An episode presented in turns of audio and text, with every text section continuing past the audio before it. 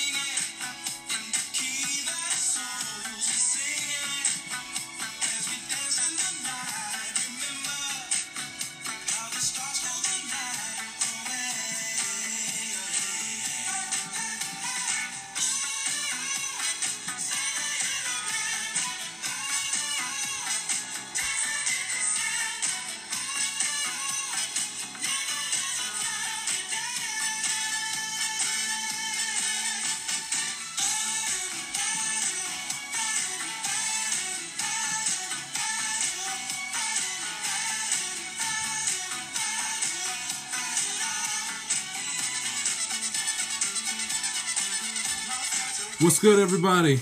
Welcome to another episode of the Amatelica TIS podcast with your host, yours truly, Jai Shields, here on the 12th of December, Saturday, the year 2020. Got a good show for you this weekend. Recap Patriots and Rams here at the top. Uh, special guest, the Colin Russo. He, the uh, middle son of the great sports talk radio legend Christopher Mad Dog Russo, will join us later in the program, along with Week 14 uh, preview and picks against the spread. Uh, nice to have you with us, and uh, let's jump right into it. As the uh, Rams defeated the uh, the New England Patriots on Thursday night by the final score of twenty four to three.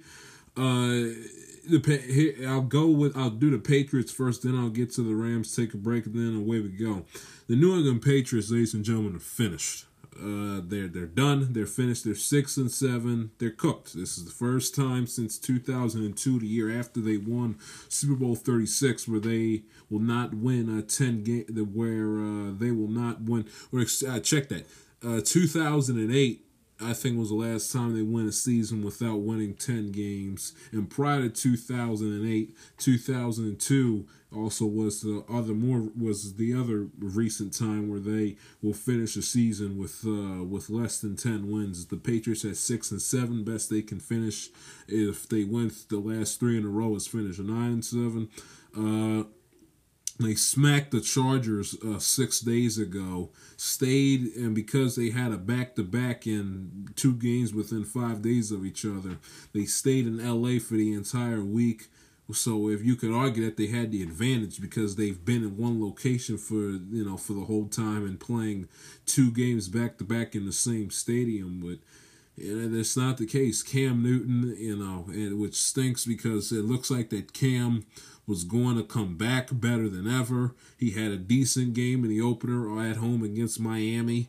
He looked like his 2015 NFL MVP self, though in a loss against the Seahawks on that Sunday night game in week two. Gets uh, and then the Saturday before their game against the Chiefs, it comes down that he's that he caught coronavirus and he essentially has been the same player since. Uh, he has not thrown the football real well. He was not nine of 16, 119 yards passing through an interception. He has not. He has not been this. He's he has his arm, his shoulder is shot. He cannot throw the football as well as he used to. Uh, didn't run the football very well on Thursday night either. Seven carries, 16 yards. Uh, didn't rush for a touchdown, of course, because the Patriots put up three points.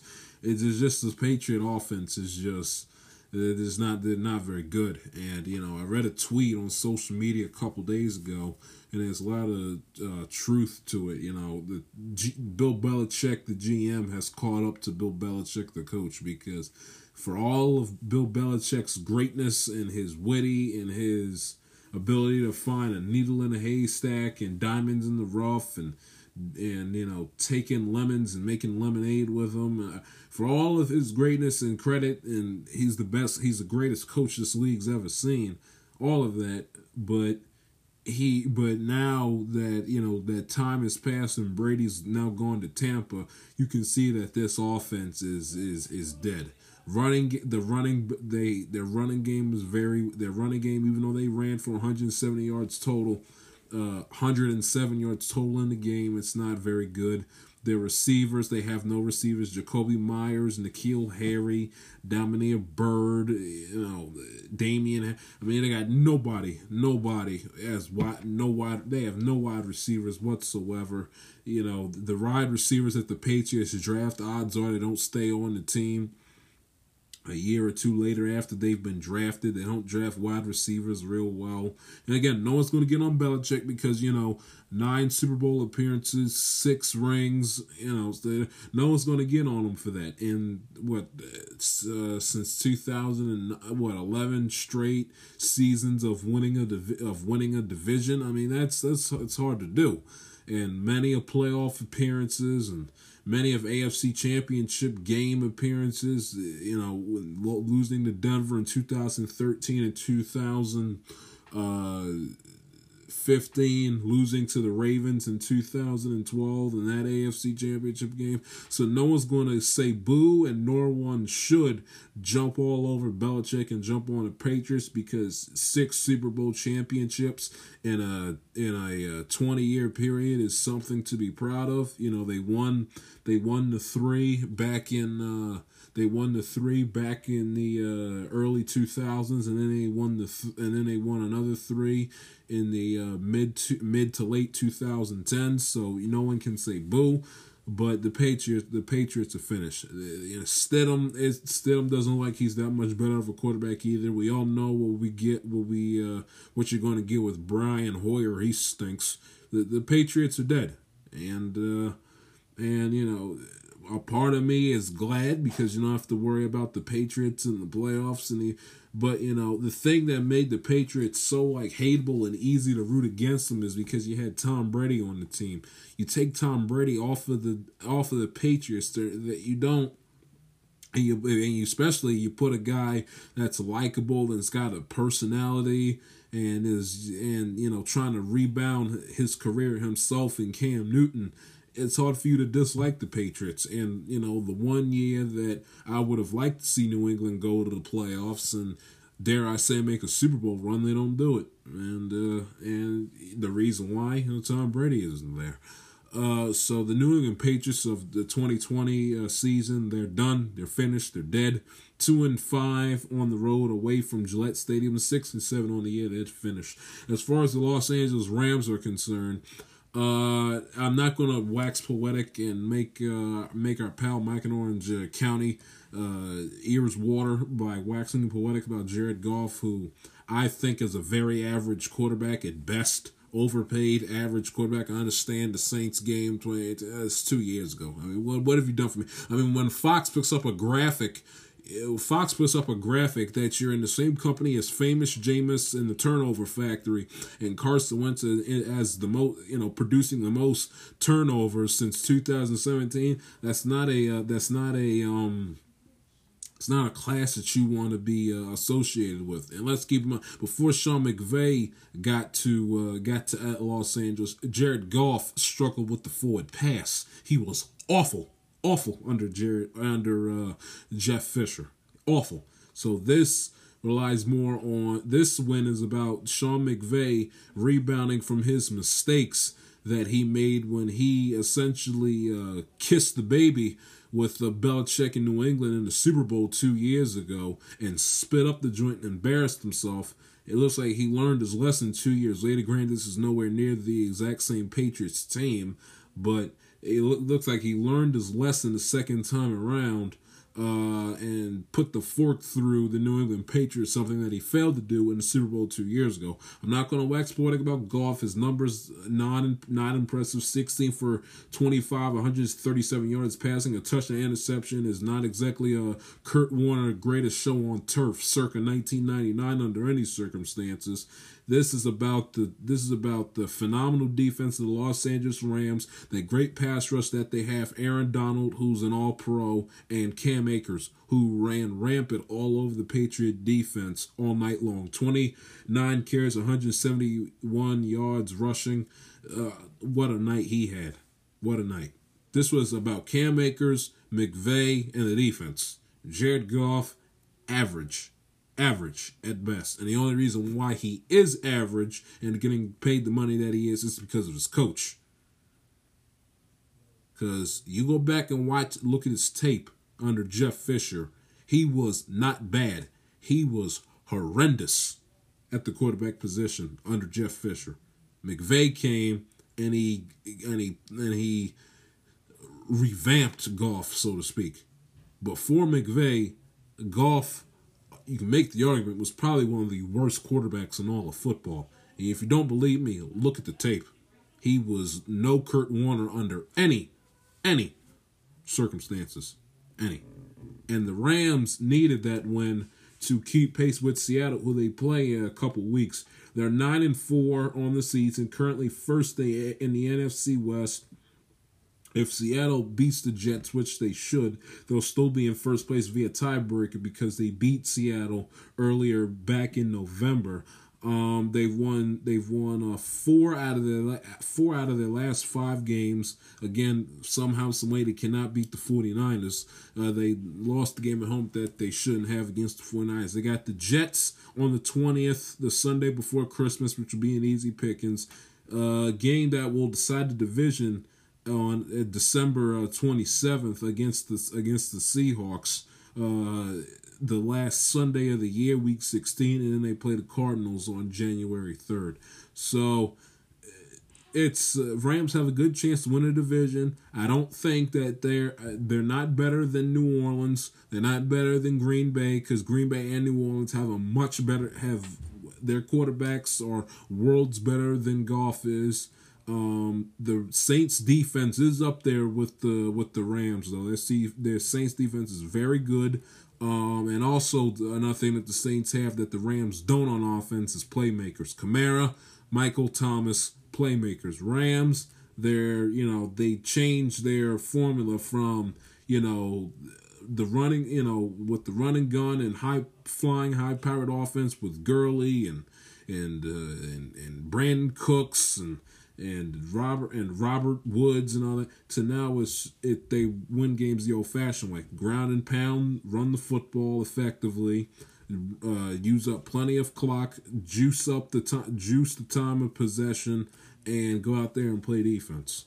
So and I think in the long run to make a playoff push, you're going to have to, and you're going to be put in situations because, again, Goff is not Kurt Warner. You're going to be put in situations where you have to let the ball fly, take some chances, and you're going to wish you had uh, that big time A list playmaker a la the Saints have and the Packers and uh, Aaron Jones and and uh, Davante Adams. So they're up there. They it would not shock me if they win the division, but I do not see them as a Super Bowl team under not in my eyes.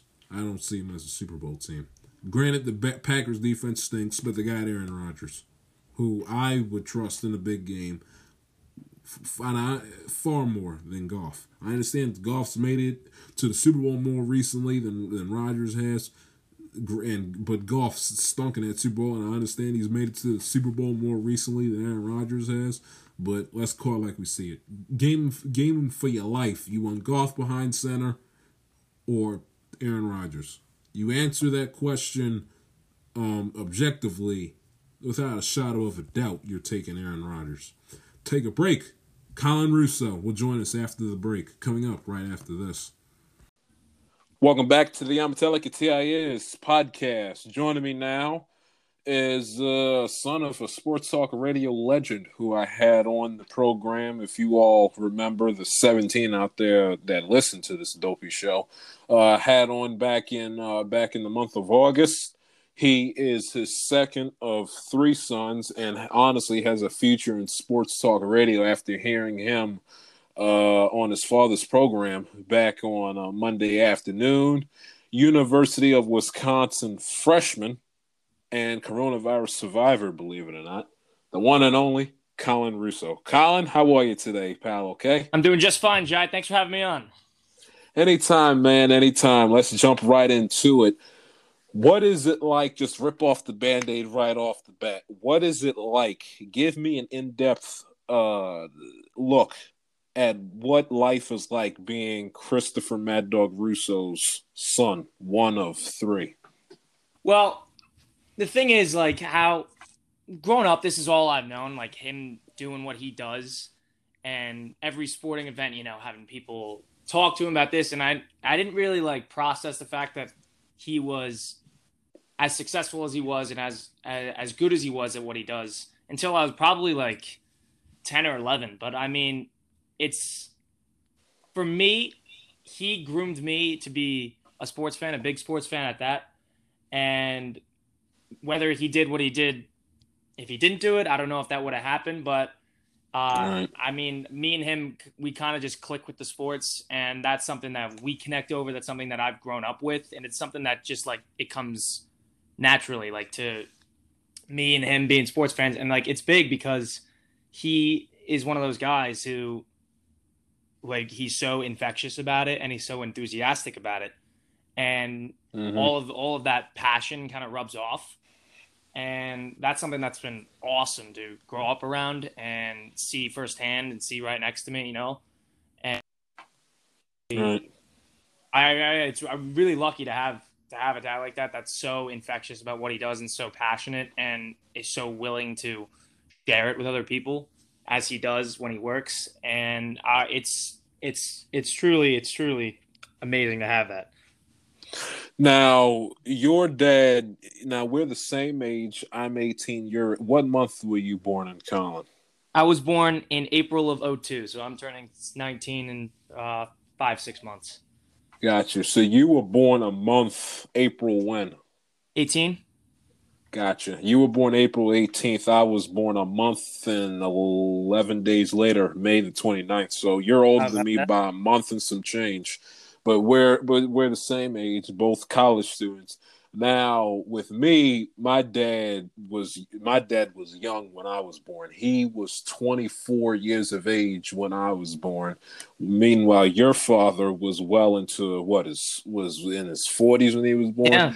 Now, did his age, and I know with me, my dad, because he because I was a little kid and he was still relatively young. I mean, he's young. He still is young now, but you know, being twenty, being in his twenties and thirties, he he had tons of energy when I was a little kid. You know, playing t-ball and football, and what it was uh, is was your dad like that when you were growing up? Was it because was that the way he was as a father, or could he?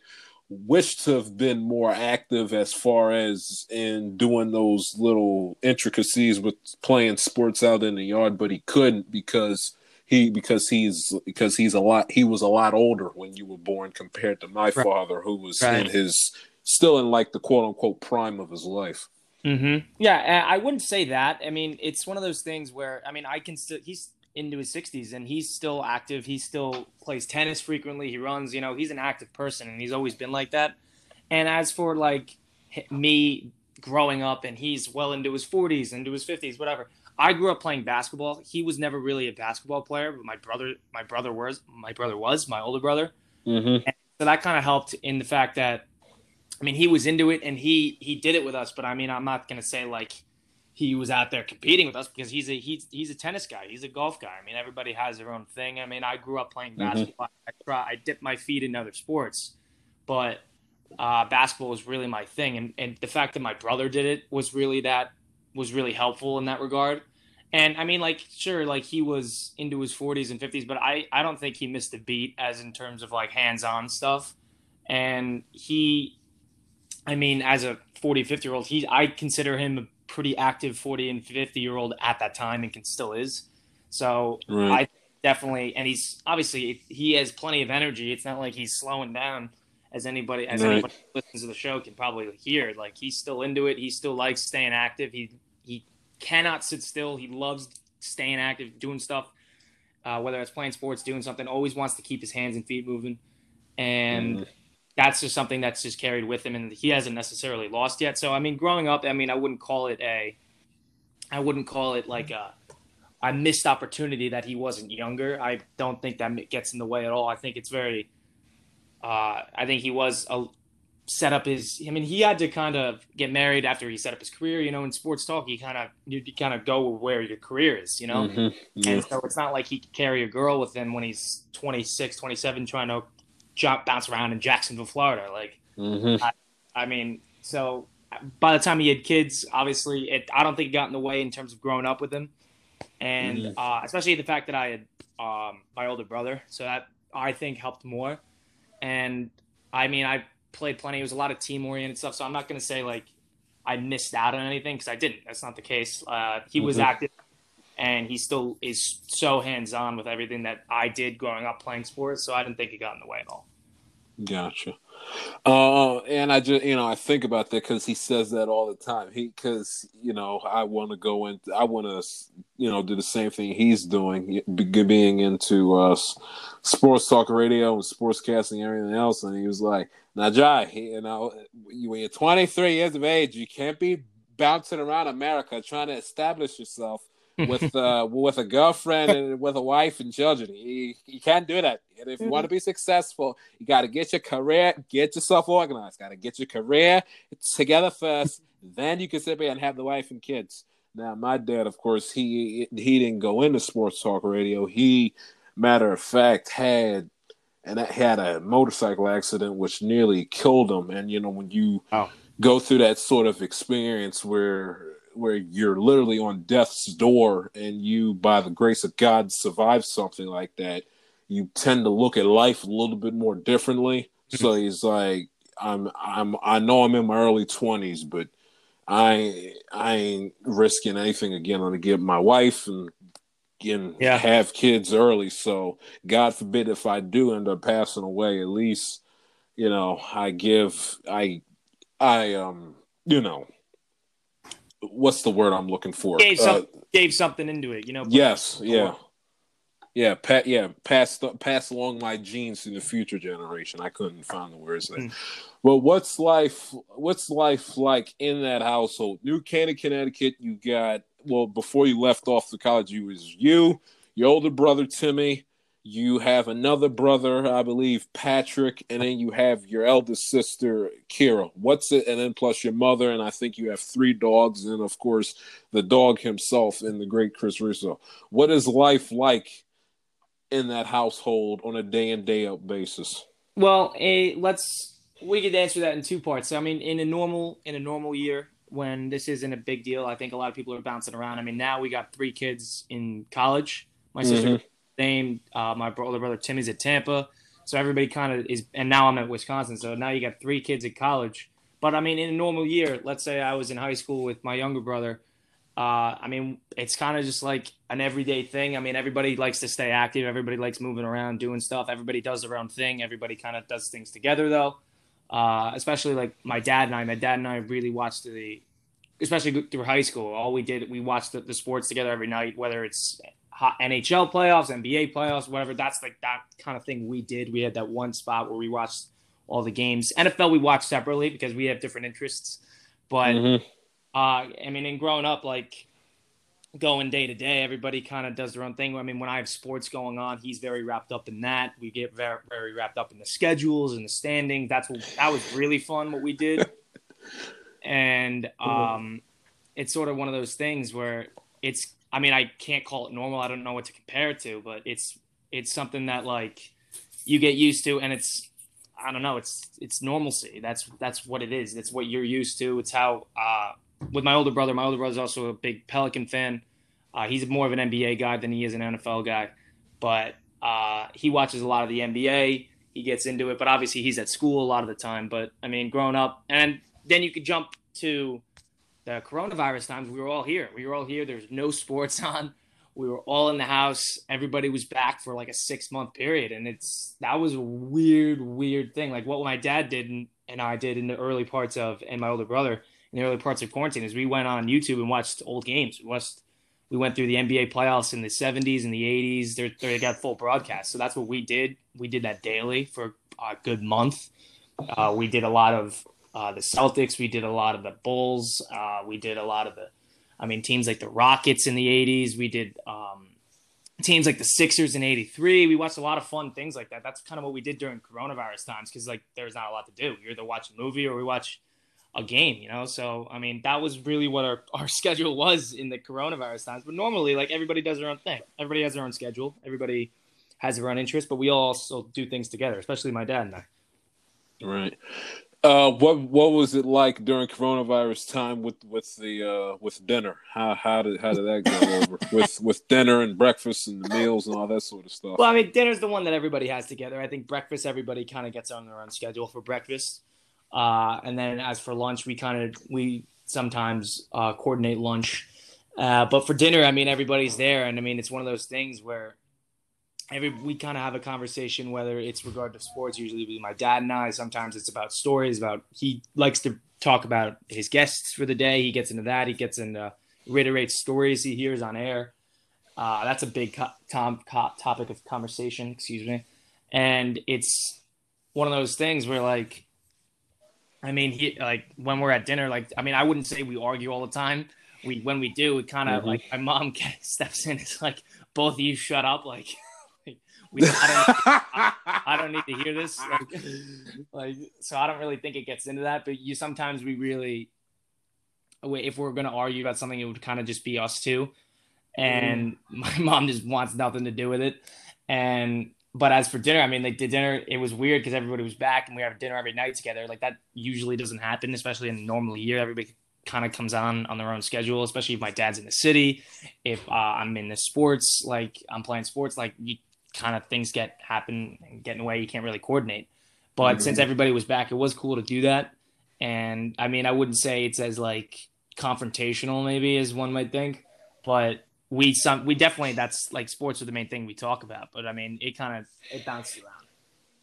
I got you. I mean, because I've I've heard like stories of like God, you know, Babchick and Evan, for example, you know, on that Sunday morning. Like mm-hmm. I remember they had you on one time. Is like it's like and Babchick asked, like, is everything in your house like a talk show? Like when it comes at dinner time, what the catch was like, you can't have ketchup. What do you need ketchup for? so like, I, I, so like, I just envision your mother telling you, like, well, you, I'm not. This is not.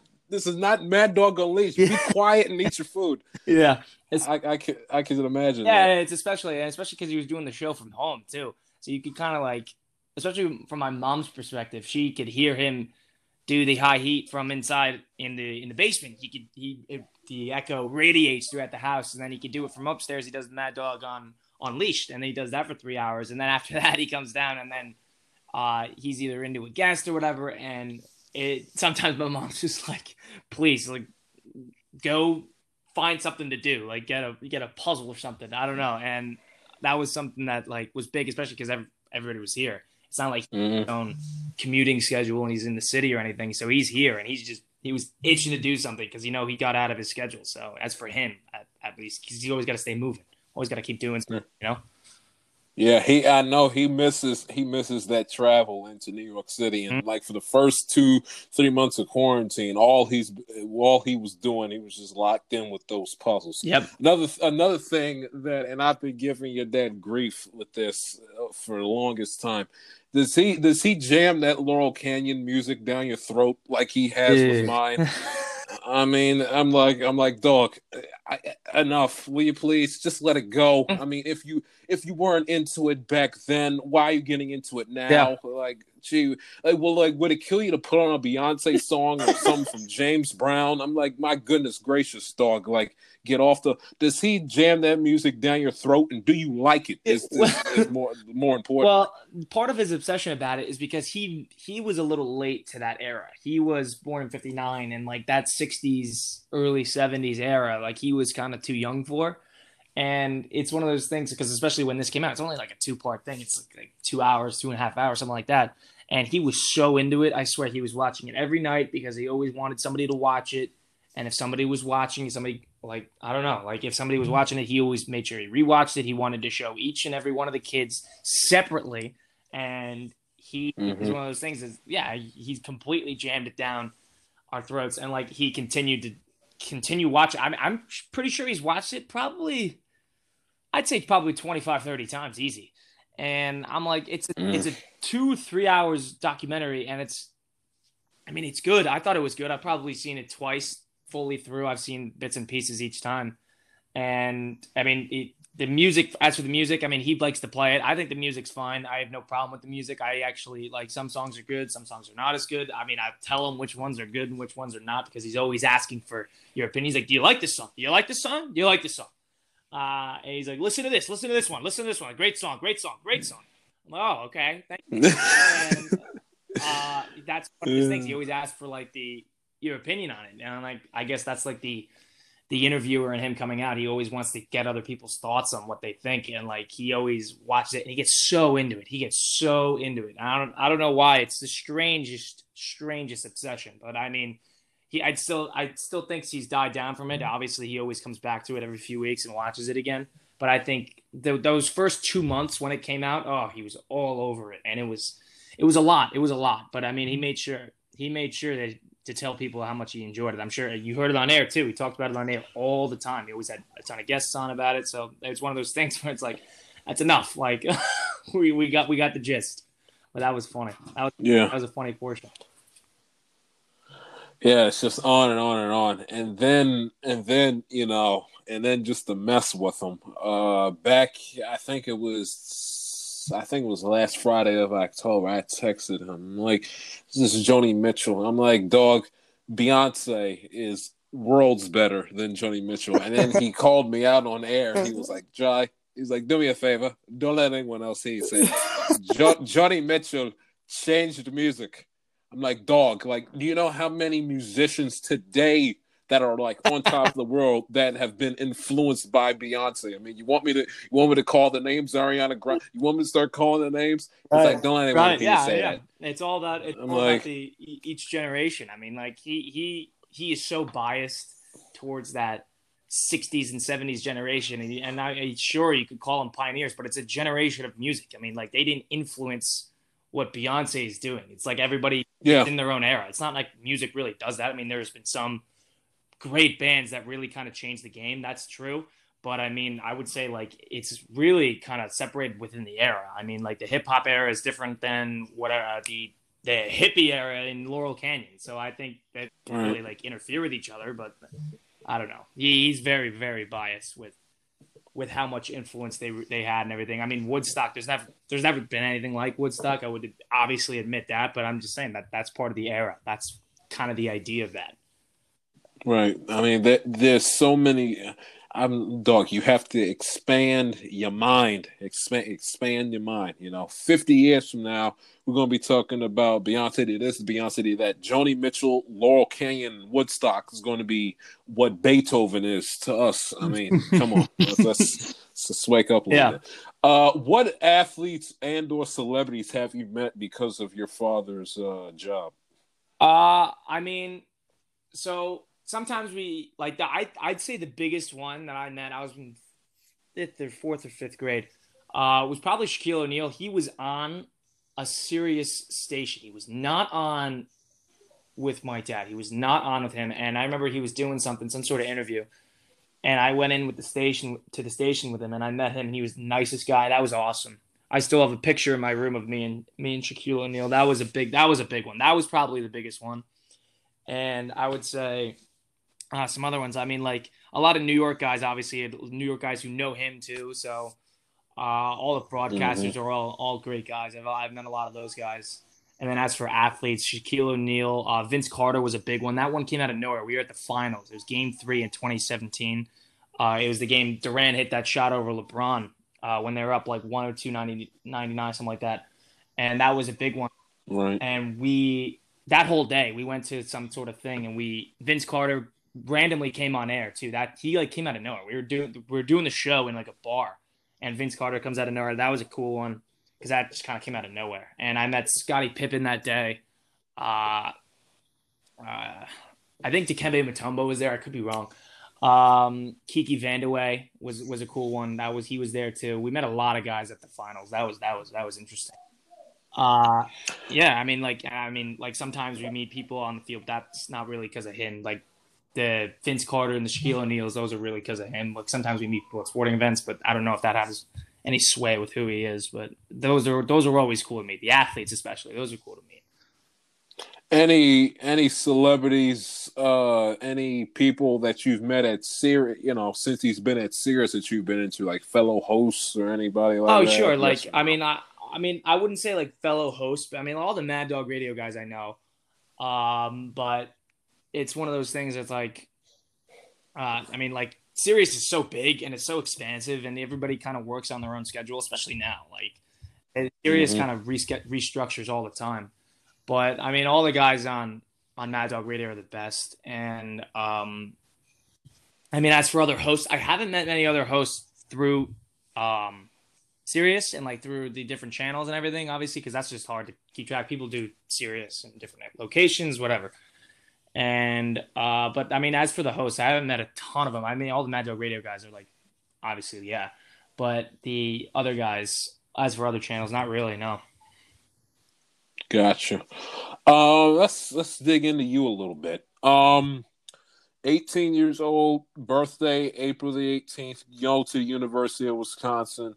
Let's um let's Howard Stern it a little bit. what's what's what's what's the love life looking like? oh, let's let's oh, start okay. off first. What when when was when was Colin Russo's first date? And and and what was your father's reaction when you told him that you had booked your first date ever in your well life? i mean the thing is like with me especially my brother is more my older brother is more of the serial dater type he was he going through high school he i think had a had a girlfriend for more time than he didn't i think he was always fine had a girlfriend or something like that or some sort of girl that he was with he was really the serial dater he was the one and he kind of sets some unrealistic standards. So like as for me, when at times I haven't had many many. I wouldn't say like I haven't had any serious girlfriends. That's never been my my thing. I don't know. I just doesn't click like that. And um, but as for like date stuff, I mean, he's always whenever he sees meets a girl that he likes, that like a girl that I I know, that he likes, he's always berating me about it. He's like, what, what, what is this girl doing? What's that girl doing? Huh? I'm like, Dad, like, take it easy. It's not like that. Just like, he's like, what's she doing tonight? What's she doing tonight? What you, I'm, I don't, I'm, I don't know. I don't know. Jeez. Like, just like, please take it easy. And he does that all the time. He always like, he didn't do it with my older brother. My older brother was the one who was always had the girlfriend. And he was, uh, I mean, admittedly, probably too wrapped up in it. And so me and him are different in that regard. And but he's always like, "Oh, what's she doing tonight? What's she doing tonight? What's she doing tonight? What What are you doing with her? Huh? Is anything going on?" I'm like, "No, no, no. Jeez, take it easy, please. Just like slow down. please, you don't need to do this." Like, and he does that all the time, and he still does. I don't know why. He's so wrapped up in it, and I think he just does it to annoy me, honestly. But that's like yeah, like him, yeah. But uh, he does that all the time, and as like, and when he meets him, he's usually fine. Obviously, he's like a normal person and but he always tries to um he what he does honestly is he shows people uh like Laurel Canyon music. He always shows people songs he likes if like we're in the car or something. And then he like he always loves to show. He's like, "Do you like this song?" He's like, "We'll teach you something about music." And I'm like, "Oh, jeez, oh, don't do this." He does that all the time. He, he he turns on a song and then he gets all into it. And he's like, "This is music. This is music." He's like, "Have you heard of the Byrds? Have you heard of Crosby, Nash and Young. like, most people say no because, like, I don't know, we're 18 years old, and most people say no. He's like, "Oh my god, oh, are you kidding me?" Like one of those things. Uh, he always gets, he always quizzes people and sees how much they know about music. Some people back, they're like, "Yeah, I know who the Byrds are." He's like, "Oh, really?" He's like, "What about this song?" I mean, you know, this song is like he go really, really, really gets into it, and I, I might freak some people out, but I think people know ahead of time that he's going to be like that. But I, that's what he does. He loves that. I don't know why he does it, but he loves it. So you mean, so you mean you bring a girl home right after or before a date or something, and well, dogs just talking to him. If it's like there. a normal, th- I wouldn't say like that, but I'm just saying like if he ever meets somebody, whether it's a girl or one of my friends or anybody really, he's like he always gets into the he always gets into the it doesn't even have to be like a girl that like i'm interested in or not or like maybe it's just a friend. He just does it with everybody. And he just like oh uh, if he's watching laurel canyon and i come in with a buddy or something like he always like sit down and watch this for 10 minutes. And then that 10 minutes turns into 20 minutes and he's like do you like this song? Do you like that song? Do you like that song? Have you heard of this band? Have you seen this before? Have you heard of woodstock uh, he gets in that all the time. He's like, "Do you know Springsteen? Do you know uh, Jackson Browne? You know all these people?" And he does that all the time, and that's that's one of his favorite things. Probably doesn't yeah. to annoy me, but it's funny. That it's hilarious. I mean, I could just see oh, him just qu- yeah, quizzing, yeah, even with the sports, um, who is Super Bowl MVP of Super Bowl yeah, five? And he gets into the Lombardi talk. Don't even let him do that. He snowballs and it just doesn't stop. The Lombardi talk or whatever he gets oh, into the, the, the 67 Packers when they the eight is like one of those things, but yeah. don't let him get into that. He's that's that snowball effect into a long conversation that usually people do not want to have. But I mean, I'm fine with it because I've heard it a hundred times. But I mean, what are you gonna do? What are you gonna do? Yeah. Yeah. Now, when, when, when, where, and how old were you when you had these two things? They probably go hand in hand. First girlfriend and uh, the first. Kiss. Like I said, I wasn't. I haven't had a serious girlfriend. I've not. That's just not hasn't been my thing. Uh, it's just I don't know, and maybe I haven't found the one quote unquote. But I mean, like I'm kind of like him in that regard. Like he is more wrapped up in sports and everything. I I would say I'm probably the same in that. I mean, I'm probably the same in that in that department. Uh, so I can't really answer that because I don't really know what qualifies. And um, first kiss, uh, I was I was in. I mean, I don't know if you count like elementary school. I wouldn't count that on it personally. I wouldn't right. count that. Yeah, elementary school I wouldn't count. And then other than that, it was probably eighth or ninth grade. I can't really remember. It's not like it, it wasn't like a big moment. I don't really remember. I would say it's probably seventh, eighth, or ninth grade. One of those years. I was like 12, 13, you know, like or no, 14, something like that. One of those years of the forgettable puberty years. But yeah, one of those things. But I would say that was then. But I mean, as for the girlfriend, I mean, that's just not been something that I have had a huge one or like a really serious one. So that hasn't really come to fruition yet. But I mean, yeah, that's really more my older brother's mm. department. And I think seeing his experience growing up with how many girlfriends he has and how much it like kind of gets in the way, I would be like, yeah, I'd really have to find the right girl to get into that type of relationship, you know? Right. I gotcha. Uh, last one, then we'll get on to some other stuff as far as sports sure. and other things. Funny. Uh, who who's who's Colin Russo's celebrity crush? Ooh, hoo, hoo, hoo. I don't think you could ever go wrong with Margot Robbie. I don't think you could ever go wrong with Margot.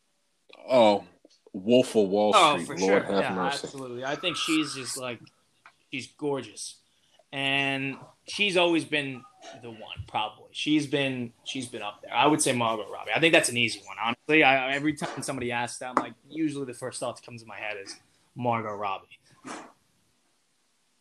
Wolf of Wall Street will stick in my mind till the day I die. That's a fabulous answer. Uh, now what? When now you, like me, were a senior in high school when COVID basically shut everything down.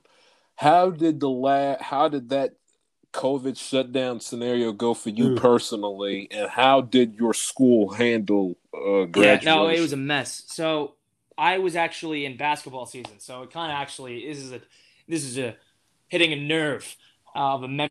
But uh, so it was probably like what March 10th, something like that. So we just had the conference playoffs in basketball. We lost in the first round against the team that won it all. Uh, they beat us fair and square. They're a good team. Uh, we lost then, and then we had the state playoffs. And so in between the conference and state playoffs, the conference playoff championship happened on a Thursday, and state playoffs began the next Monday. So we we heard about like coronavirus like hitting. I remember it hit the Bay Area, I believe first. That that was like a big deal. I believe on that Sunday, on that Sunday and Saturday, they were like, "Oh, COVID's now in uh, it's in uh, the Bay Area and it's kind of jumping around because I guess people like left Wuhan or whatever." And um, so I remember that talking about that Sunday, and there was like whispers of like, is the season gonna finish? And obviously, me, I was optimistic about it. I was like, yeah, this is not gonna. I'm not worried about it. Like, it's not gonna close down. It's like, I don't know. He's like really gonna get here that fast, you know. And then we had a game Monday. We mm-hmm. won a mm-hmm. close game, first round of the playoffs, and that was a good game. It was a really fun game too. I played well, and that was a home playoff game. My parents actually didn't go to that. They were in Antigua, and so they didn't go to that. That was my. That turned out to be my last high school game ever and um, so that mm. was that Monday. Tuesday, during the school day, the the principal of the school and the athletic director sent an email wide to the school. I remember I was in class; it was an English class, and they sent an email and they're like, "Yeah, with the on break, uh, the outbreak of the coronavirus." I'm like, "What?" Uh, we have decided to forego any athletic uh, competition for the remainder of the winter season. So I was like, what? It was a very, very shocked. I remember how shocked I was. I was in disbelief. And so that Tuesday, we had like a team meeting, and it was we were supposed to play on the Wednesday. We were supposed to play a day later, and it was supposed to be a big game against another team in our conference in the state playoffs. And our coach was confident that whoever won that game would move, go all the way to the state title. And we ended up not playing that game, and that was a really tough game because we played them earlier in the year. They beat us in a in a gritty game, like a, and that was very very annoying to not have that game. And that was supposed to be wednesday. So we ended up having a meeting about it like yeah like this is unprecedented. I don't know. And i don't know. I mean obviously me i was like can we just play like underground game? Can we have one of those? Like i don't know like meet him at an outdoor court and just get it settle it like figure out. But that never happened. And um it was very very very disappointing to see that. And then school shut down that wednesday school shut down that Wednesday. There was talks about it because I remember schools around us shut down before us, and they finally did. And people, obviously, I'm sure you remember, people in the beginning of it were like, "Yo, yeah, this is going to be a two week break. Uh, it's like a spring break." Yeah. And yeah. turns out it was a lot worse than that. So I mean, that that that was a rough mm-hmm. one. I wish it would have waited another two weeks and we could finish out the basketball season. Granted, uh, in hindsight, you could kind of say like at least we had a season. We only missed potentially the last few games of the year there are a lot of senior athletes now who haven't had their seasons at all. There's a lot of senior athletes. Mm-hmm. I mean, mm-hmm. for winter athletes now, all the guys who played with us last year, they're probably not going to have a season uh, for basketball too because it's indoor sport. I don't know, and they're really tight about it, and that's disappointing. But I mean, at least in hindsight, I did have something, but I would have killed to have that playoffs, the, the rest of it at least. At least go out and have some closure, but that didn't happen. Now, did you have a graduation of some sort at all? I know with me personally, I had one.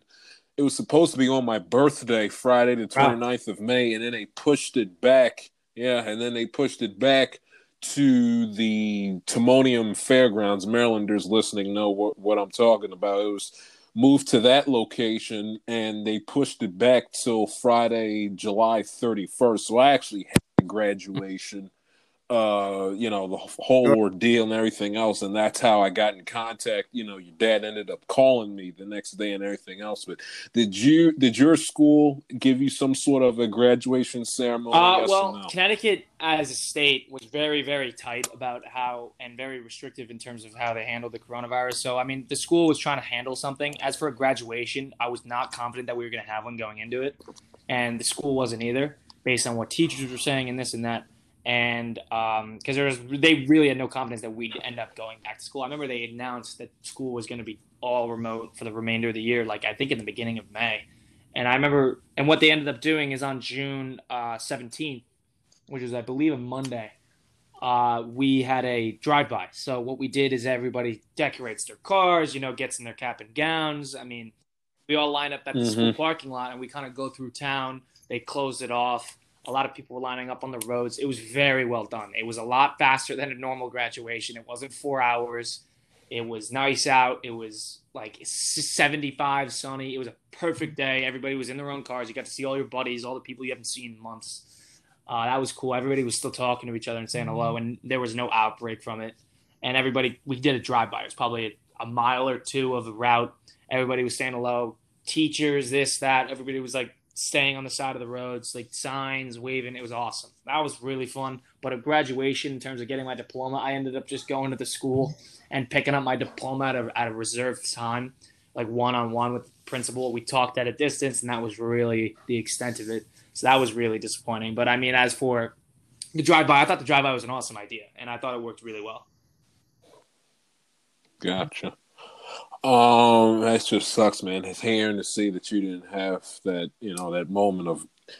It's some, it's something that you never forget. But I wish yeah, you could sure. have experienced that because, because, uh, and I know with me, July thirty first was a night I will never forget, and and my audience is laughing and knowing what I'm talking about because I don't know if you know, but uh, one of my at least hope future love interests is uh, Liv Cowherd. And uh, your boy slid into her DMs that night, and uh, she did not disappoint. Wow, I'll leave okay. it at that. You, you you ended up going to the University of Wisconsin, uh, and got there, of course, this past August, and you actually got inf- got sick with mm-hmm. coronavirus.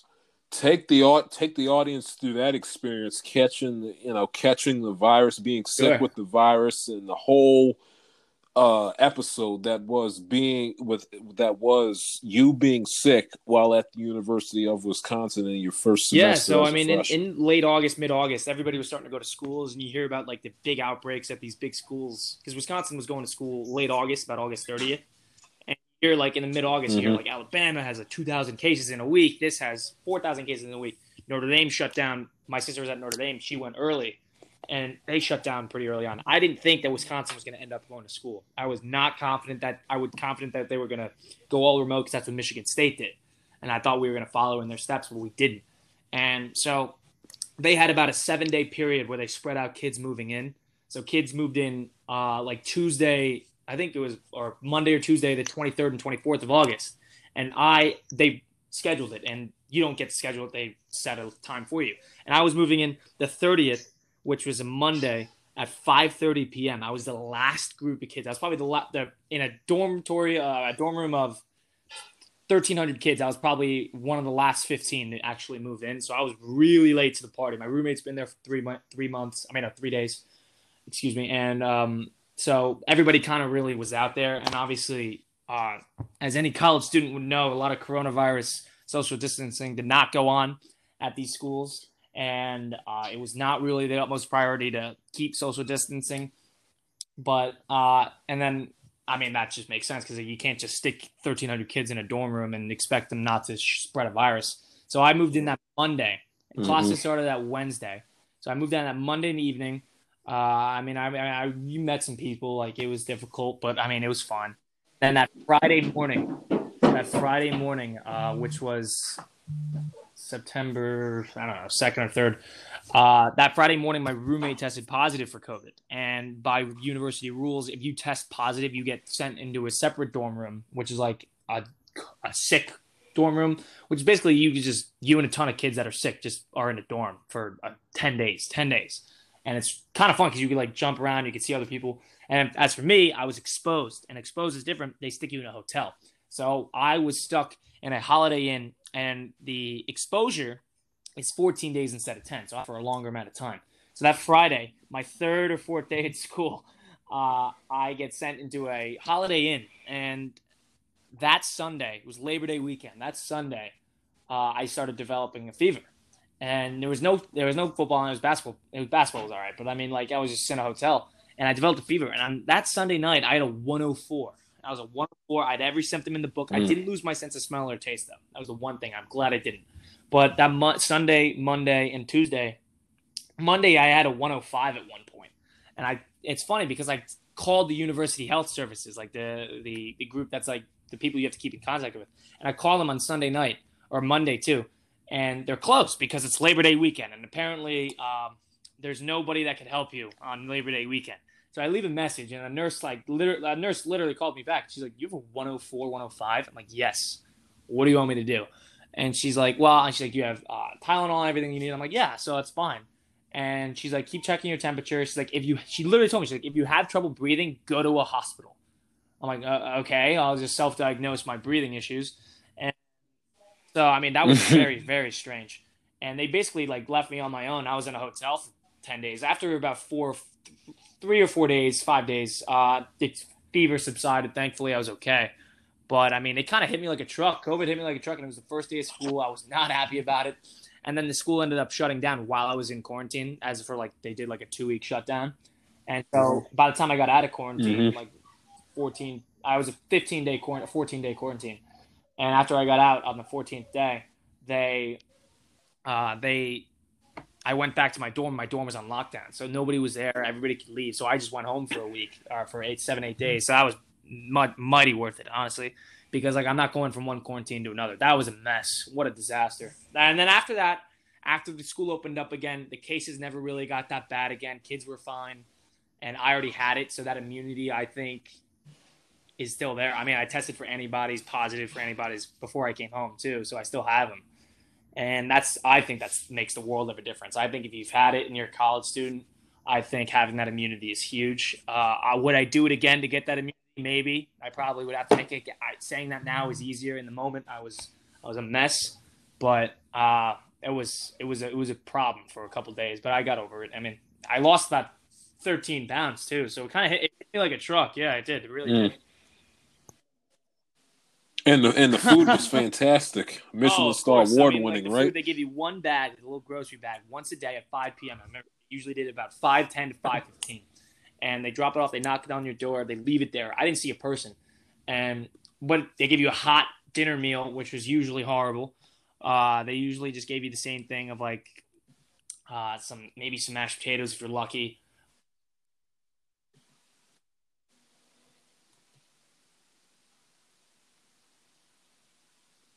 Bacon, egg, and cheese. Sausage, Colin, we got cheeses, you. Uh, porridge one day. Okay. Very, very fantastic effort by the hotel. And each day, I, I, think the food got worse and worse because more kids started coming into the hotel, and I think the hotel just like got lazy and lazier and lazier. The food was horrible. Uh, not happy about it. It was really, really, really gross. And uh, most days I was like, yeah, I don't know if I could eat this. But uh, lunches were pretty good. The lunches usually give you a sandwich or something. That was usually solid. And the the, the dinner and the uh, the breakfast were not nothing, nothing, nothing to brag over. So the hotel should really be ashamed of their effort in that department. I really think they really dropped the ball, and I was not happy about it. So I mean, uh, disgusting, disgusting, disgusting effort. But what are you gonna do? Uh, so it's a shame that you had to go through that, man. I mean, yeah, you yeah, no, I, wish I, that yeah, virus it, it my eyes a little bit. Everybody says like, "Oh, the survival rate." I'm like, "Well, I'm a relatively healthy person." and I it hit me like a truck. So I think it's really a lottery on how much you get hit by it. Granted, I usually have that luck of just getting hit with sicknesses or injuries bad. I think I have that type of luck, but I'm just saying, like, I to this day though, I haven't met anybody my age who has had it that bad as I have. So I haven't met anybody who had the type of symptoms. I probably met a couple hundred kids that had it, right. That have had it, and none of them as bad as I did. Most of them lose their sense of smell and taste, though. I didn't, so I'm glad I didn't, because I would have it would have killed my appetite. But what are you gonna do? Right. Um. Now you went on the air on your dad's show on Monday afternoon. So we're bringing it, sure. circling back the wagons back home to sports. You went on your dad's show Monday afternoon is in the opening segment, opening monologue, because you were just absolutely just pissed off at the fact that the Jets and Gregg Williams yep. called a cover zero all out blitz putting Henry Ruggs, the Raiders wide receiver, matched up one on one against Lamar Jackson, not the quarterback for the Ravens, but the undrafted cornerback mm-hmm. out of University of Nebraska. Give the audience essentially what went through your first of all, whose idea was it for you to to to be on the show? whose idea was that at first and give the audience a play-by-play of essentially what went through your yeah as for going that, on uh, i mean it was Sunday my afternoon. dad offered me to go on i he knew that i i had some uh some issues with how the game went down and how the, the coaching decisions went through and he knew that i probably had some thoughts on it and i wanted to air some of it out so he offered he's like yeah you want to come on earlier in the show i'm like yes absolutely didn't even think twice about it uh and he asked me that on monday morning and I mean, as for the, the game itself, because like I was thinking, I, like I said on there, like I was going into it, I'm like, this is the game if you're the Jets. The Jets, I don't think have a winnable game on the rest of their schedule. They have on the road, Seattle. I I cannot get behind that. But I'm like the Raiders coming off a terrible loss. They don't have a couple players. I'm like, this is the game if you want, if you're the Jets. And thankfully, the Jets played hard. I mean, they, they're, they're, they're playing with some stones, and they're playing pretty tough defense for the entirety of the game. And then this lat this fourth quarter comes in, and oh my goodness, just thinking about it, they had a couple fourth down conversions, third down conversions. Uh, they had holding penalties. Marcus Maye had two holding penalties on that last drive, and then they finally get all the way down to the red zone. I it was 28-24, and I was thinking, I'm like, just get a stop, just get us, please. I didn't I didn't think they would. And they finally get that stop. It was such a dramatic ending. for anybody who watched it, it was a very, very dramatic game, especially if you have as much interest in it as I do. I mean, if you're a Jet fan, you want to lose. But if you're a Jags fan, you want them to win in the worst way because I, I personally want Lawrence. And uh, I want Lawrence a lot more than Fields. And So I'm watching it. It's 28 24, and Carr doesn't convert that fourth. I mean, he does convert that fourth and three for a touchdown, but they call it an offensive and defensive holding and offset the play.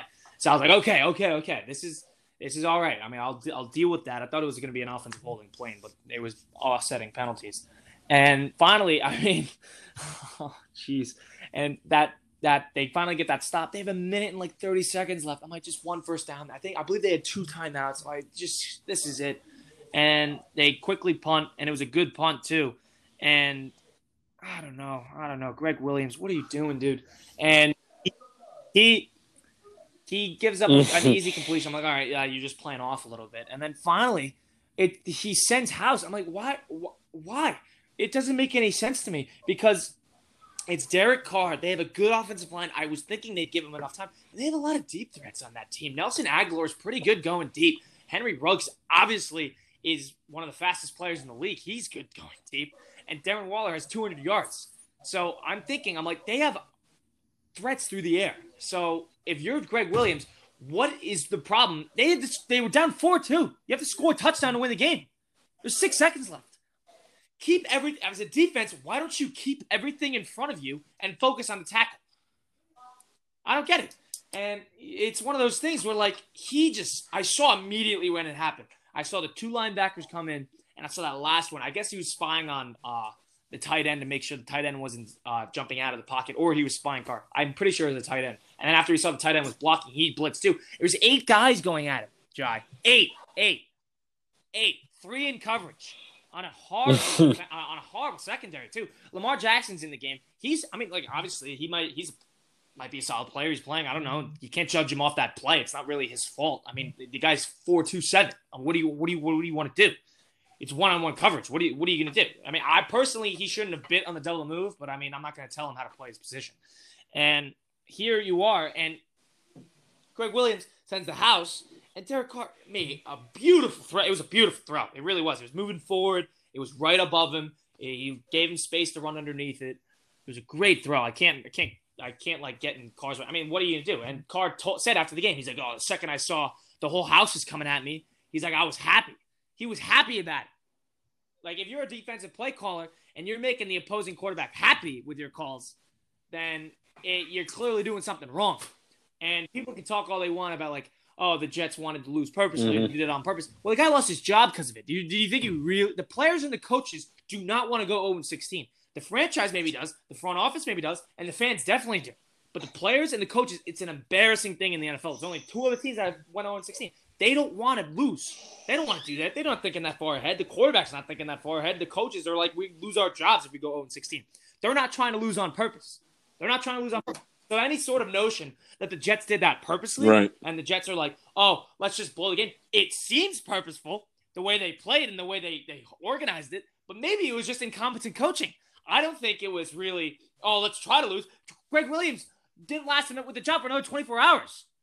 He didn't, last, he didn't last another 24 hours with the franchise. In case it is a time bomb. Do you, do you think they really care about losing so they could get Trevor Lawrence for somebody else? For another coach? Really? And I can't really, I can't get mm-hmm. behind any sort of like losing purpose. I mean, sure, you could think about it and it looked on purpose, but it wasn't. The franchise probably had a, a sigh of relief, maybe the front office and all those people, but I mean, those guys are. You don't know if they're going to stay either. The owner probably did. I mean, they, they probably were like, okay, yeah, we'll, we'll, we'll take it. And but I what a disastrous, what a disastrous game. And I was so so set on the Jets are winning this game and the Jags are going to get this pick because I was not worried about the Jags winning that game. I mean, I know they were competing, but I mean, I thought the Jags were going to figure out. They Glennon, Glennon had like three turnovers. Oh, he was terrible, and I didn't really think they'd be able to do it. I'm like, whoever, if the Vikings get the ball in OT, I don't think the Jaguars are going to be able to stop them. But who knows? And I wasn't really thinking that far ahead. I'm thinking, let's just get this first pick because the Jags have a far worse strength of schedule, and the tiebreaker with how it works in the draft is if you have a worse strength of schedule and the same record, you're essentially losing to worse teams. So the Jaguars would have that first pick, and the Jets' strength of schedule, I think, is like I don't know how they do it, but it's it's it's a good few points, uh, percentage points ahead of the uh, higher than Jacksonville. So I mean, so they're playing harder teams and losing. So essentially, they they don't get the first pick. And I thought that was going to be it. And I, I mean, the Jags for the rest of the year they have Right. The Titans, they have the uh, the Ravens, they have the Bears, and they have the Colts. The Bears game makes me nervous. I do think the Colts are going to be playing for uh, a seeding position or the playoffs for that matter. So I do think the Colts are going to try to play hard. And um, and the Bears, I mean, makes me nervous, but I think hopefully they'll figure out a way to lose that one. But it's one of those things where, uh, as a Jags fan, some people are content with getting Fields. I don't trust the Ohio State quarterback. I don't. I watched against Indiana. He was very strange against Indiana, but he's also the prototypical, uh, the the new era of the quarterback. He can move. He's not too tall. They don't really like that tall guys anymore. I mean, Herbert's a, a, a standard guy, but I'm talking about like the, the Murrays and the the Mahomes can move around and Russell Wilson and all those guys. They like those mid-sized guys. I mean, those guys are short, but I'm talking like the guys who can move around in the pocket, dual threat, big arm, willing to stretch the field, but they use their mm-hmm. legs too, and it just adds another dimension to the offense. I'm fine with that. If we get the right play caller who knows what he's doing, I don't know if Jay Gruden can do that.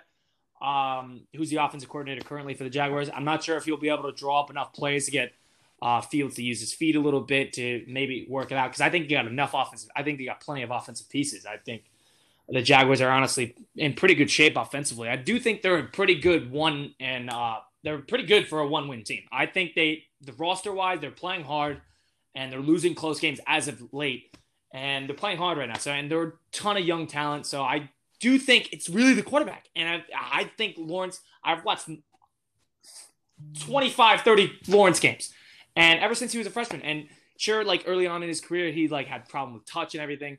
But I mean, he's the guy, and I think he's much more of a safe bet than Fields is. But I mean, that's why I was I was so bothered by it. People are like, "Why are you so bothered by it? You're still going to get one of the top three picks." I'm like, I I have Lawrence a good a good head of, ahead of um Justin Fields. I think he's a good step up, and I, I mean, it's very very bothersome.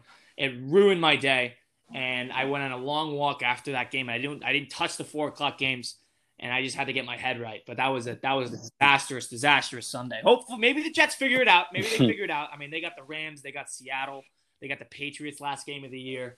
I mean, we'll see what happens, but I, I really don't think they have they'll do it.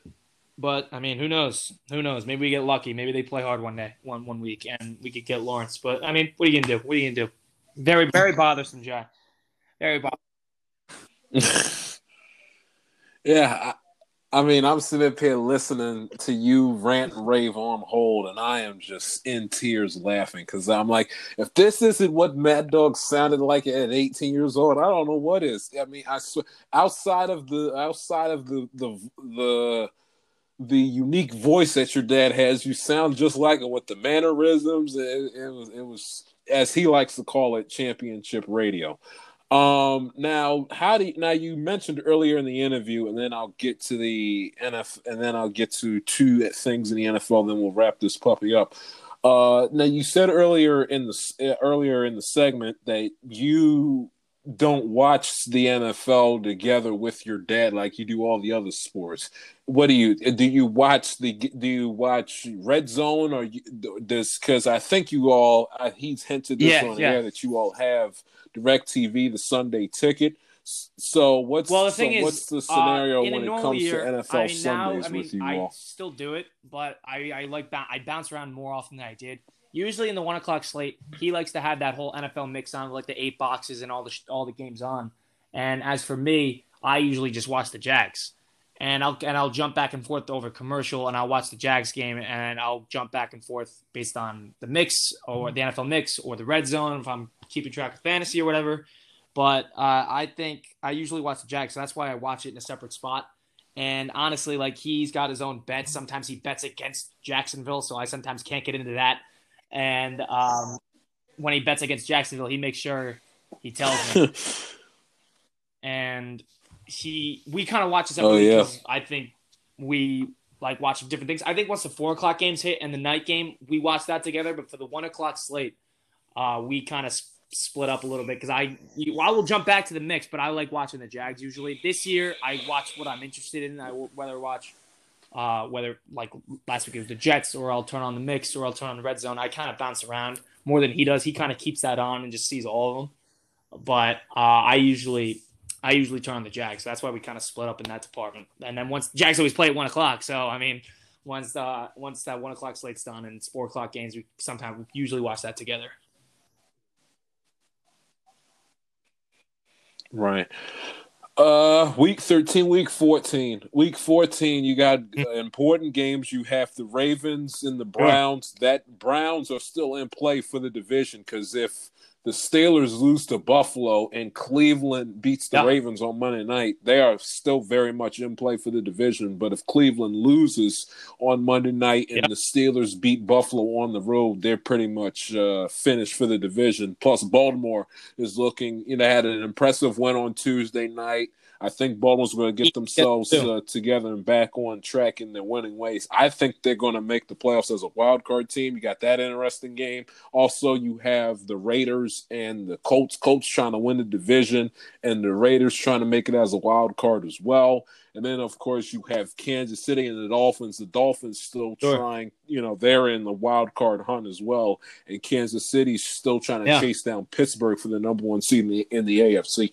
What game or games well, I mean, like Week the, 14 like National said, Football League have your eye really heading tight. into tomorrow? Uh, I do think uh, that that Buffalo Steeler game is going to be very, very interesting.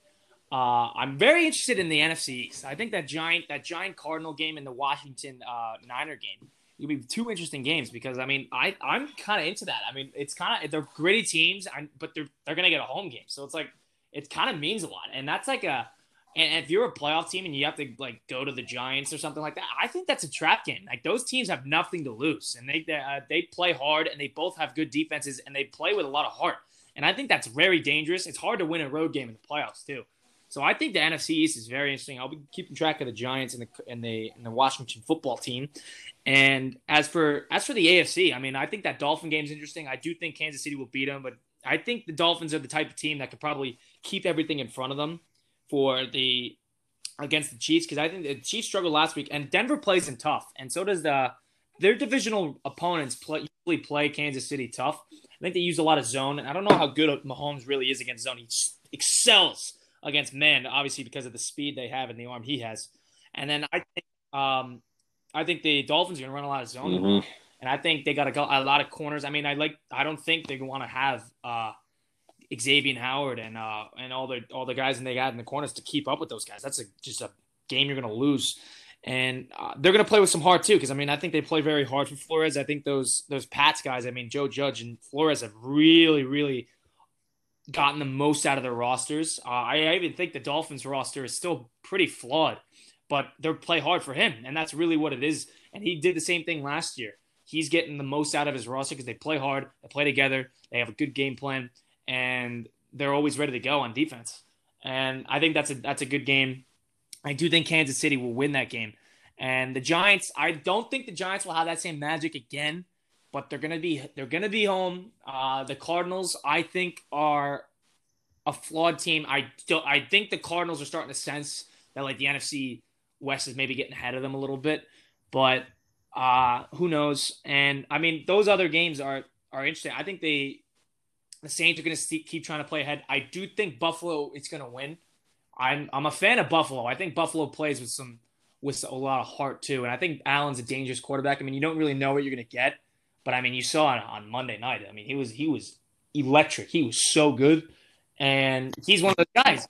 Yeah, he's one of those guys where he's gonna very good quarterback. yards, like four touchdowns, easy, uh, one on his legs, and then he comes out the next week and he gets 140 yards, uh, two interceptions, and three fumbles. Like that's the type of Josh Allen. That's like the Josh Allen card you're gonna get. Uh, I, d- I do think he's gonna play well. They're gonna be home. They're gonna have a lot of juice. They need to stay ahead of Miami. Uh, I think if they lose this game, Miami's and uh, Miami's going to be playing a lot of hard. I do think Miami's going to lose those, but if they win, then that makes that uh, AFC East very interesting.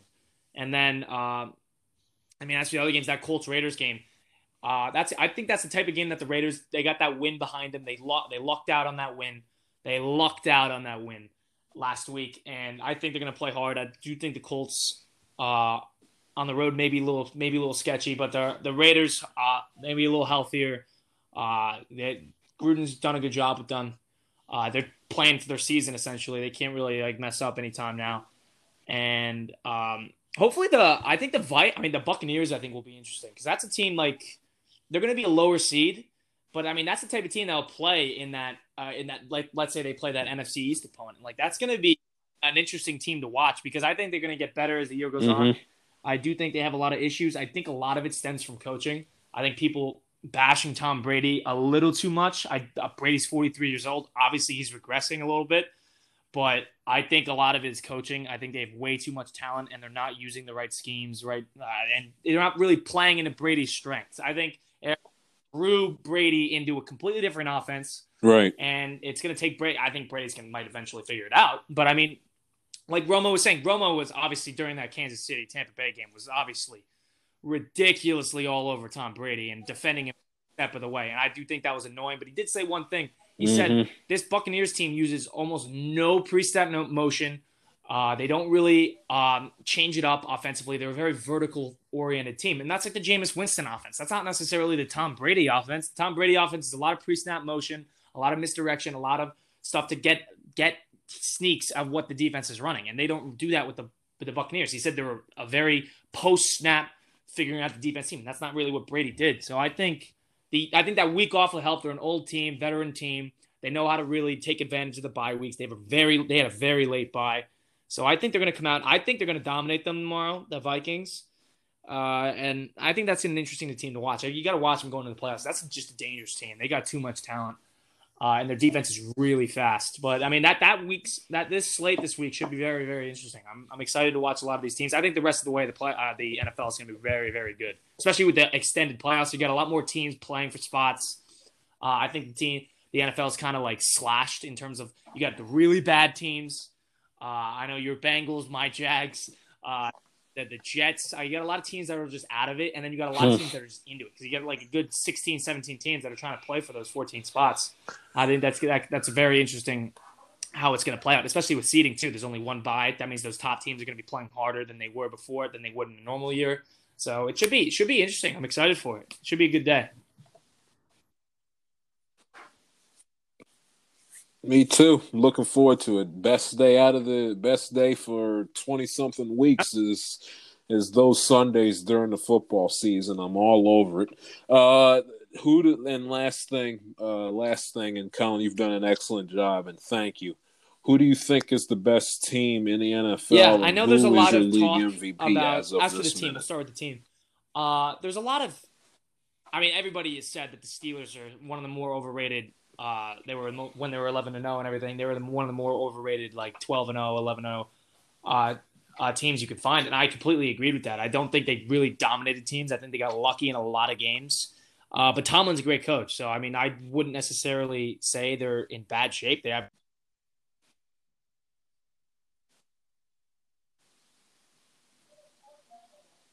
as I was saying with the Steelers, I mean, like that's the type of team they got a lot. They top to bottom, they got a, like a very balanced roster. Tomlin's a very, very, very good coach. He's not talked about enough.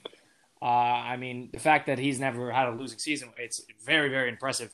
And they got a lot of guys experience. They got experience with Roethlisberger, obviously, but they got a lot of young guys on that offense. You don't really know how they're going to perform in the playoffs, and they haven't been able to run the ball at all. Their their their offense is really stagnant, but the defense is great. So if the defense is there, then the defense defense travels. I mean, those those guys can those guys can uh, probably be competitive. But I mean, as for the best team, I definitely think it's Kansas City. Uh, I think they got by far the most talent on offense. I think their defense plays aggressive. Their offense allows them to because Mahomes can score three or four touchdowns in, in a nine minute span like he did all last mm-hmm. year. They, they, didn't even start hot at all, and they didn't need to. They, I mean, they're, they're down like 24 0 to the Texans. They were down every single game of the way, and they just came back and won. And uh, that just goes to show. I mean, they have that experience. They have experience. They have a coach who who is experienced. I mean, who's experienced in the playoffs, has won big games, has been there. I think that means a lot. Uh, their de- their uh, defense is better than what it was. It's better than what it's what we're used to with Kansas City. Uh, they play with a lot of they play with a lot of aggra- they play very aggressive. They play very hard, um, and I think that that plays into their hands. And I think really when they see a team like New Orleans. Every, we've been hearing year in and year out, oh, New Orleans got the most balanced roster. We hear this for three or four years. They got Drew Brees, they got Alvin Kamara, they got Michael Thomas. They got talent all over the place. They got a great offensive line. Uh, but I mean, you don't really know. First of all, you don't know with Brees' health. Uh, and it's weird because, I mean, the Saints every single year, we see them just like diminish in the playoffs. I mean, they get better as the year goes on. Every year. Yeah. year goes on, they're better. They're a week 14 team. They're not a week two team. Uh, they're obviously going to get to the playoffs. They're going to have probably going to have that bye, and they're dangerous because they got such a good defense. Their defense is probably better than it's been uh, any any of the past few years, uh, and they could get they could get after the quarterback. They got a lot of that. Demario Davis is very good. They got a good secondary.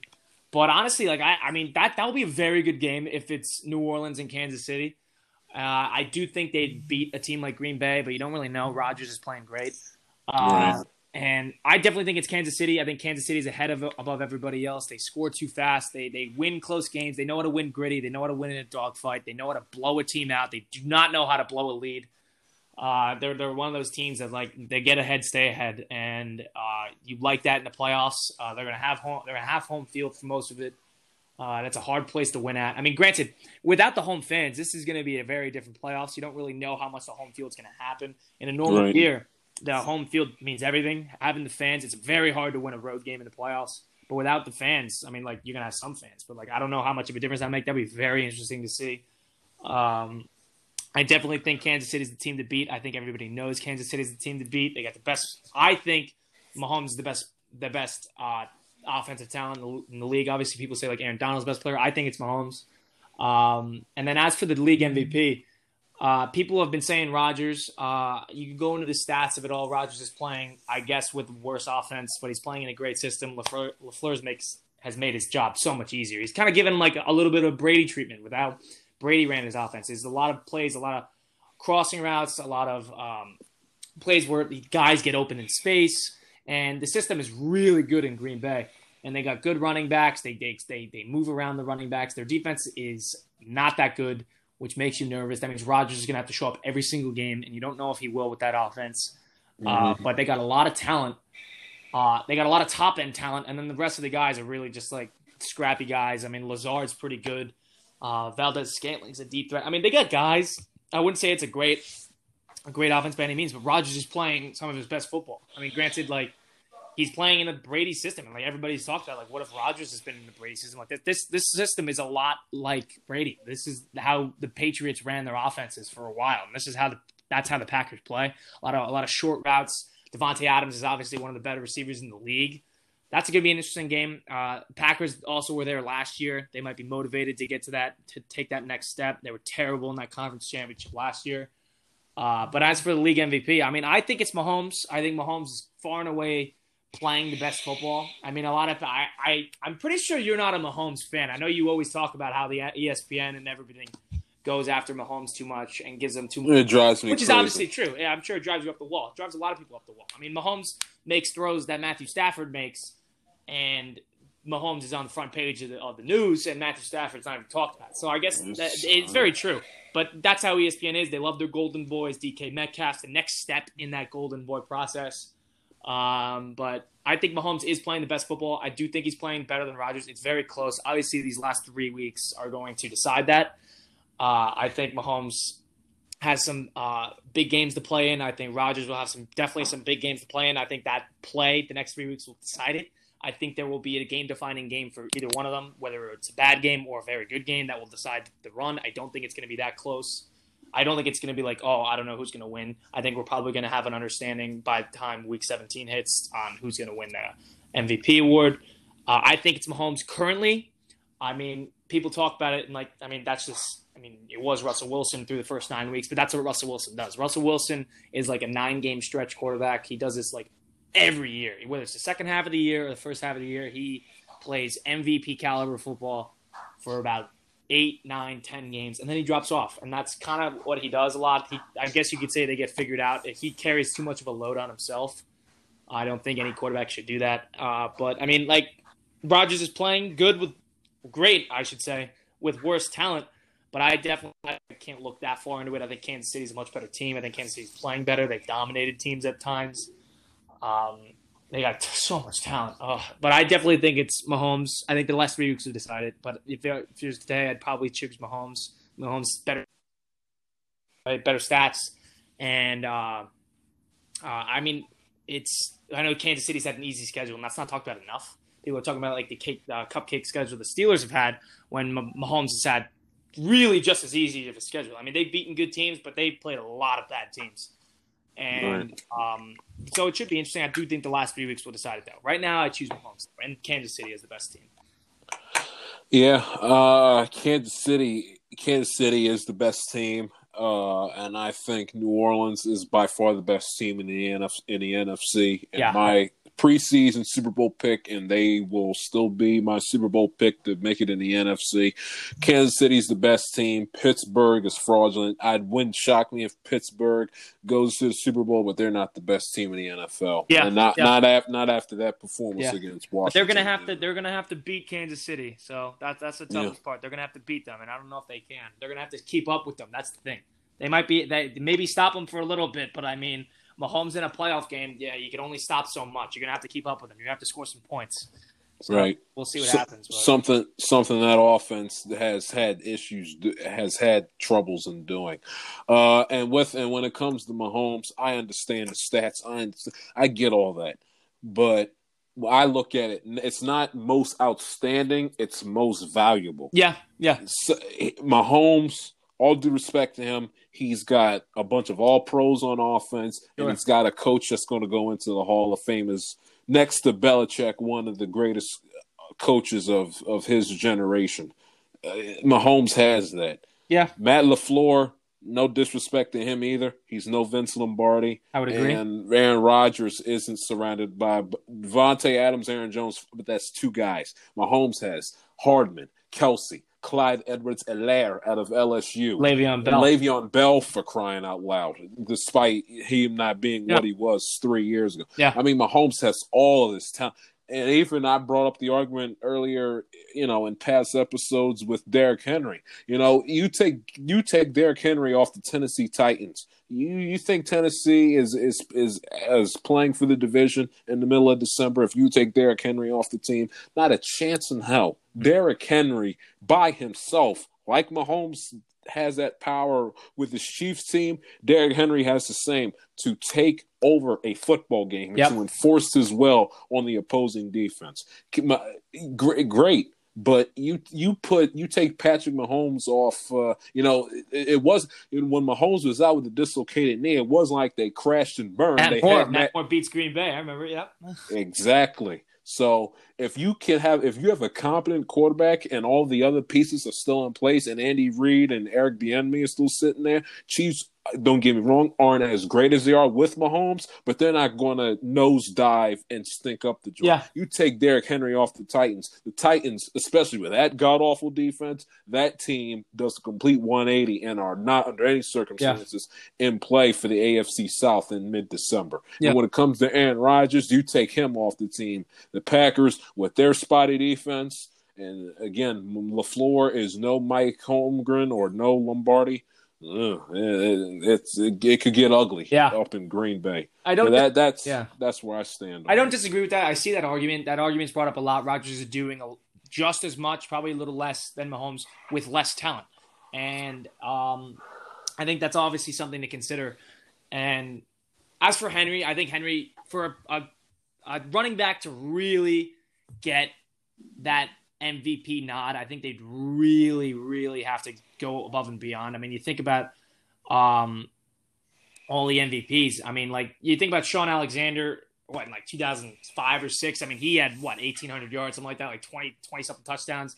You think about like or something like Ladainian Tomlinson, he had 30 touchdowns. These these guys, these running backs really have to go the extra mile to get that MVP nod. I don't disagree. He's one of the more valuable players in this league, and they are a completely different team without him because I think he's probably the most dangerous running back. I mean, people can talk about all the, the shifty guys, but I think that just power runner with that type of speed, I think that's very dangerous.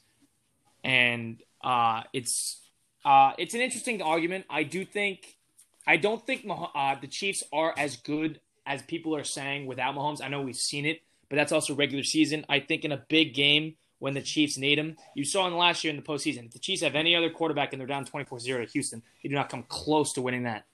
Mhm. So I think in, in, in that type of situation, we understand that in a big game, I'd rather have Mahomes at the helm or Rod than Rodgers, and that goes to your most outstanding versus most valuable. I think Right. uh, Mahomes' his arm talent is the reason that offense works so well, and I think his decision making is so much better than what it was. Uh, I think Rodgers. I think that that Packer team is uh, is interesting. I mean, I think they run a very interesting scheme with all these short routes. I mean, Rodgers this year has seven one yard touchdowns.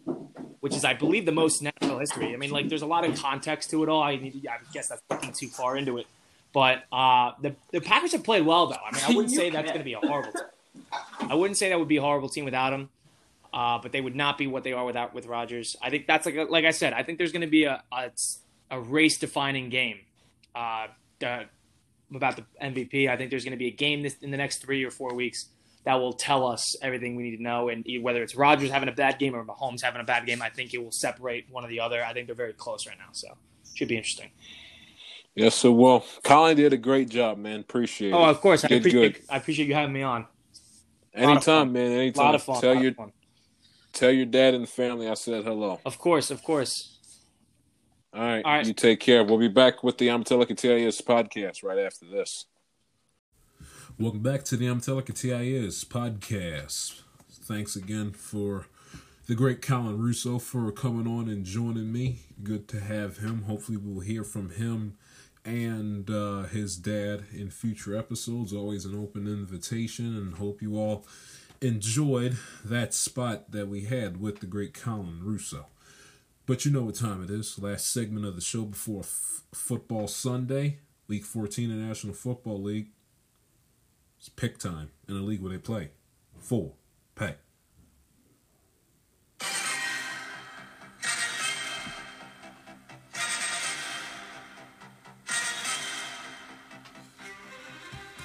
Game number one Tennessee at Jacksonville. Tennessee favorite minus seven and a half. I'll pick the Jacksonville Jaguars to win the game 31 17. Dallas Cowboys minus four. Andy Dalton makes his first trip to Cincinnati the year after Cincinnati kicked him to the curb in favor of Joe Burrow. Would have been interesting to see Joe Burrow uh, had he not gotten hurt to see the dynamic between uh, Andy Dalton and a guy that took his job, so to speak. Cowboys' favorite minus four. Their season's over, but Andy Dalton, I know, is looking to get some revenge against his old squad and Zac Taylor. Give me the Cowboys to win the game 28 24. Cardinals' favorite minus two and a half going up against the Giants in a pivotal game that Colin pointed out earlier in the show. Giants need this game if they want to win a division. Give me the Giants 24 17. Houston favorite minus two going up against the Chicago Bears. Give me the Houston Texans 23 to 20. Denver Broncos going up against the Carolina Panthers in a rematch. Super Bowl 50. Carolina favorite minus three and a half. Give me Carolina to win the game 27 17. Minnesota at Tampa Bay. Tampa Bay coming off of a bye. Their favorite minus six and a half. See if TB12 and company can get back on track. Give me the Buccaneers 31 21. Kansas City Chiefs favored by a touchdown against the Miami Dolphins. Miami staying in the mix in the AFC wild card while the Chiefs are chasing down Pittsburgh for the number one seed. Give me Kansas City to win the game by field goal 27 24. Indianapolis Colts favored by a field goal. They need this game too with the division and wild card hunt in the AFC South. Favorite minus three going up against the Las Vegas Raiders. Winning, beating the Jets by the hair, their chinny chin chin last week. Indianapolis favorite minus three. They'll win the game by 3 28 25. Jets at the Seattle Seahawks. Seattle, disappointing loss last time out at home against the Giants. Back to back New York teams at home. Seattle's favorite minus 13 and a half. You got to figure that they're going to steamroll over the Jets. Give me the Seahawks to win 35 to 3. Green Bay favorite minus 7 and a half. Going up against the Detroit Tigers. Give me the Packers to win 31 21. Atlanta favorite minus two and a half going up against the Los Angeles Chargers. Give me Atlanta to win the game 27 24. Saints favored by a touchdown against the Eagles. Saints trying to Im- improve their lead in the AFC, or excuse me, in the NFC as far as the number one seed is concerned, with the Packers on their tail. Meanwhile, Philadelphia starting Jalen Hurts, their season's over. Give me the Saints 28 17. Washington going up against San Francisco. Washington, of course, knocked off the previously undefeated uh, Patriot, not Patriots, Pittsburgh Steelers, while the San Francisco 49ers favored minus three got defeat by the Bills on Monday night. Give me Washington in an upset, 24 to 10. Pittsburgh going up against Buffalo. Buffalo favorite minus two and a half. Give me the Pittsburgh Steelers to win 26-23. And Baltimore against Cleveland favored by a point. Give me Baltimore 24 to 21. That is your Week 14 picks in the league where they play for pay. This has been another episode of the Amateur Italians podcast. Thank you all for listening. Follow your boy Jai Shields on Twitter and Instagram at the J Shield. The show at Amatella underscore podcast. The show on Twitter at Amatella underscore it TIS. It's your boy Jai Shields. Thanks for Colin Russo for coming on. Talk to y'all Wednesday. Enjoy the football. Y'all take care.